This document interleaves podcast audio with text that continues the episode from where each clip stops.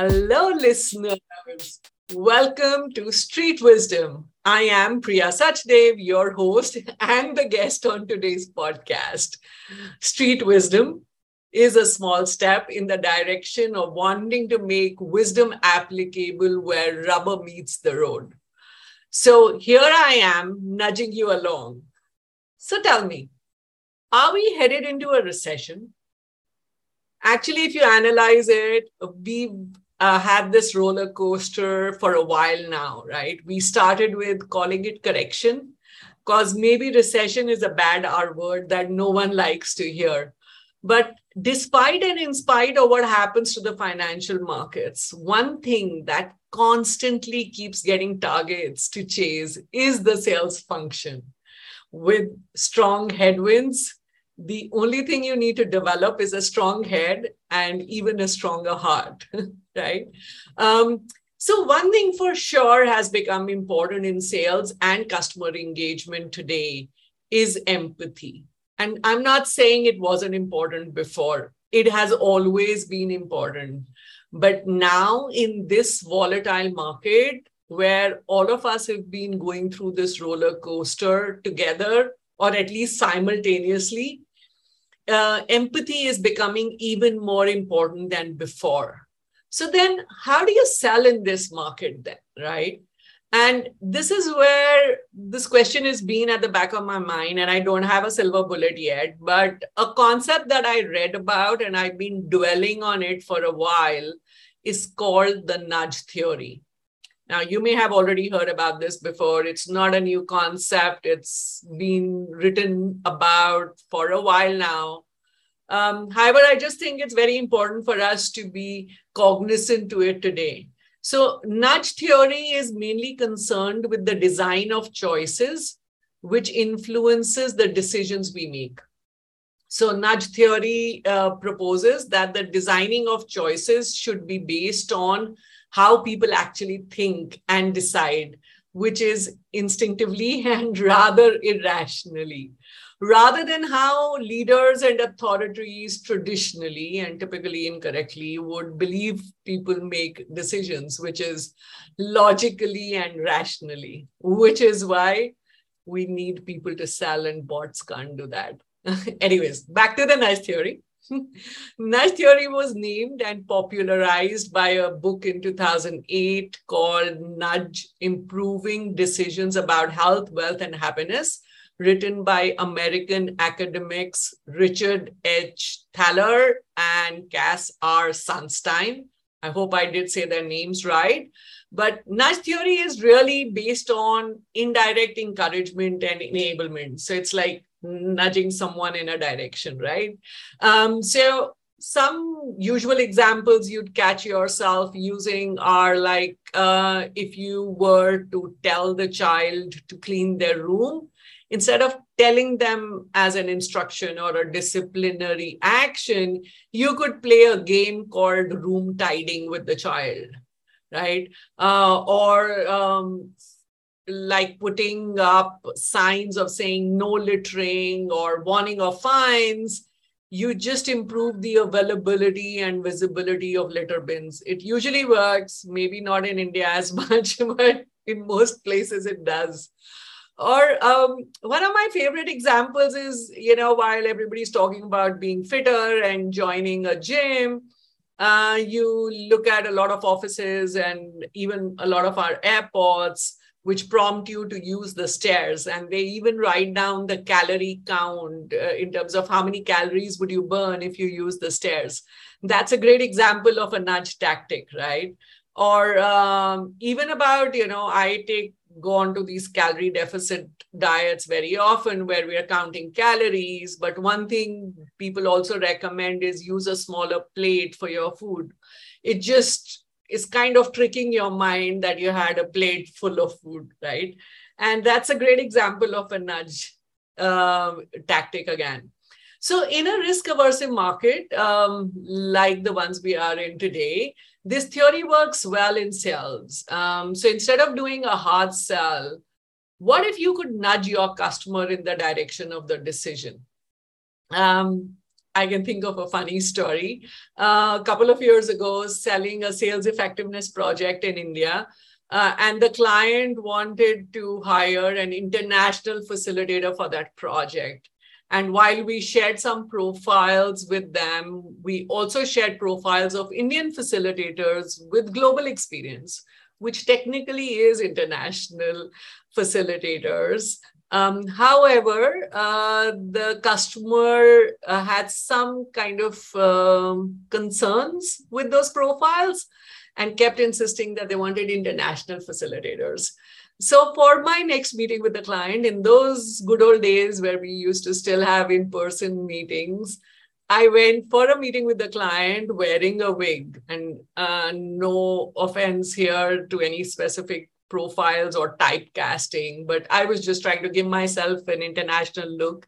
And those were the days when I still had black hair, by the way. Um, so he looked at me and he said, uh, What is this?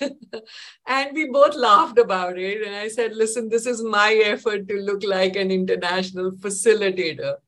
Um, long story short, I did get the contract and I did deliver the training session as the international facilitator without the wig, though.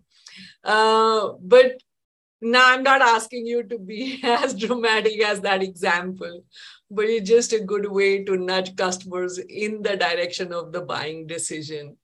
When I did ask him for feedback later um, to say, why did you buy from us? And this is one of my favorite questions. Every time a customer has bought from me, I like to ask them this question. And maybe we'll use this as a topic of a podcast another time.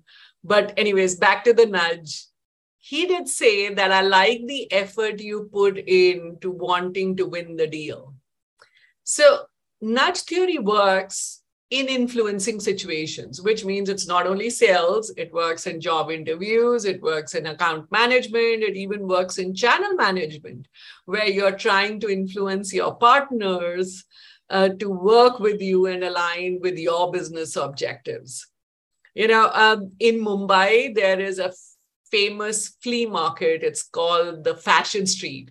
And um, great examples of sales there. And I often do share that as an example. But I have seen the sellers and the shopkeepers there use the nudge tactics really well.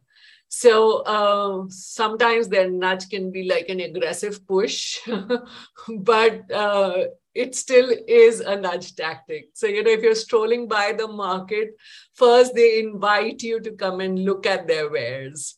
And when you start to look at them, and if you find something that's interesting and you ask them the pricing, you may negotiate and haggle with them a little. Um, if you buy, that's fine. But if you don't and you start to walk away, they will typically have a snide comment behind your back, which says you didn't even have the money to buy it. And um, the reaction to that is just to prove that seller or the shopkeeper wrong, you walk into the next door shop and you buy something.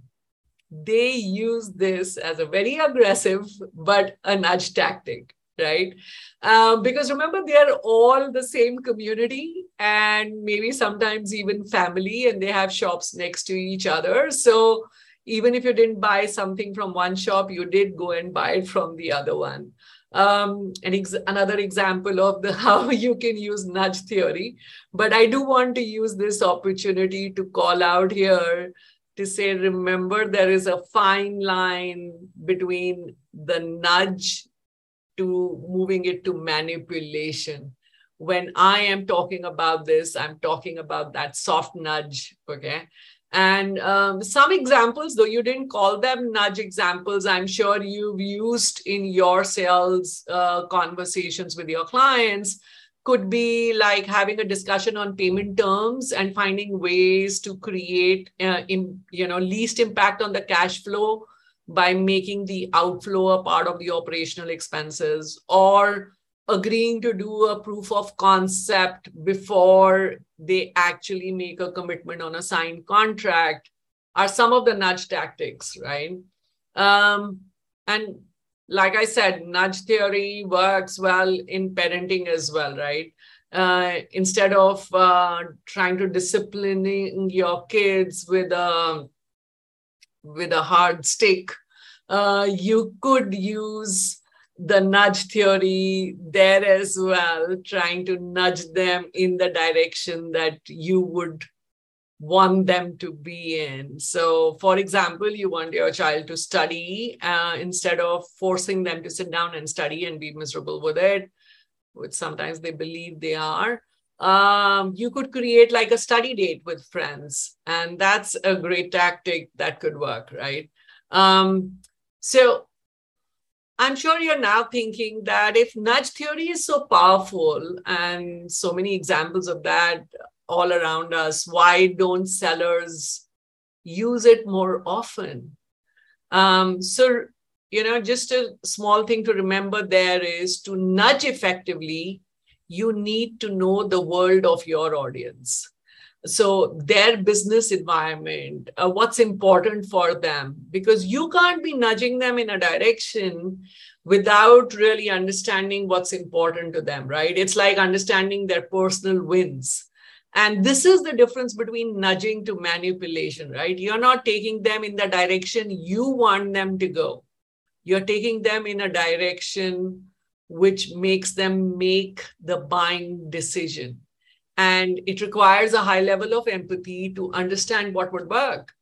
Um, I often say this in my workshops that people make emotional decisions and hide it behind logic and here, what we are doing is trying to appeal to that emotion. So we are nudging our audience, customer, interviewer, child, whoever is the audience at that emotional level. Um, remember, nudge theory is persuasion at an expert level. You need to get to know your customer well before you could use these tactics in your sales conversations with them.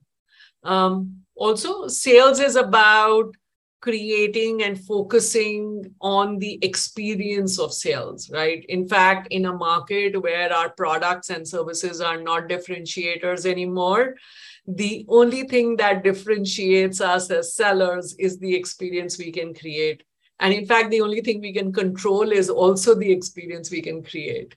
Uh, because will the customer buy or not is the outcome. And the only thing that I can do to the outcome is to influence it through the experience I create. So let's stay focused on our circle of control and keep nudging the customer into decision making with high empathy right? And also the fact that if you're seeing this video on my LinkedIn profile today, I am nudging you in the direction of going and signing up and subscribing to my podcast. So please do do that if you like how this sounds. And I will see you again on the next session. Ciao.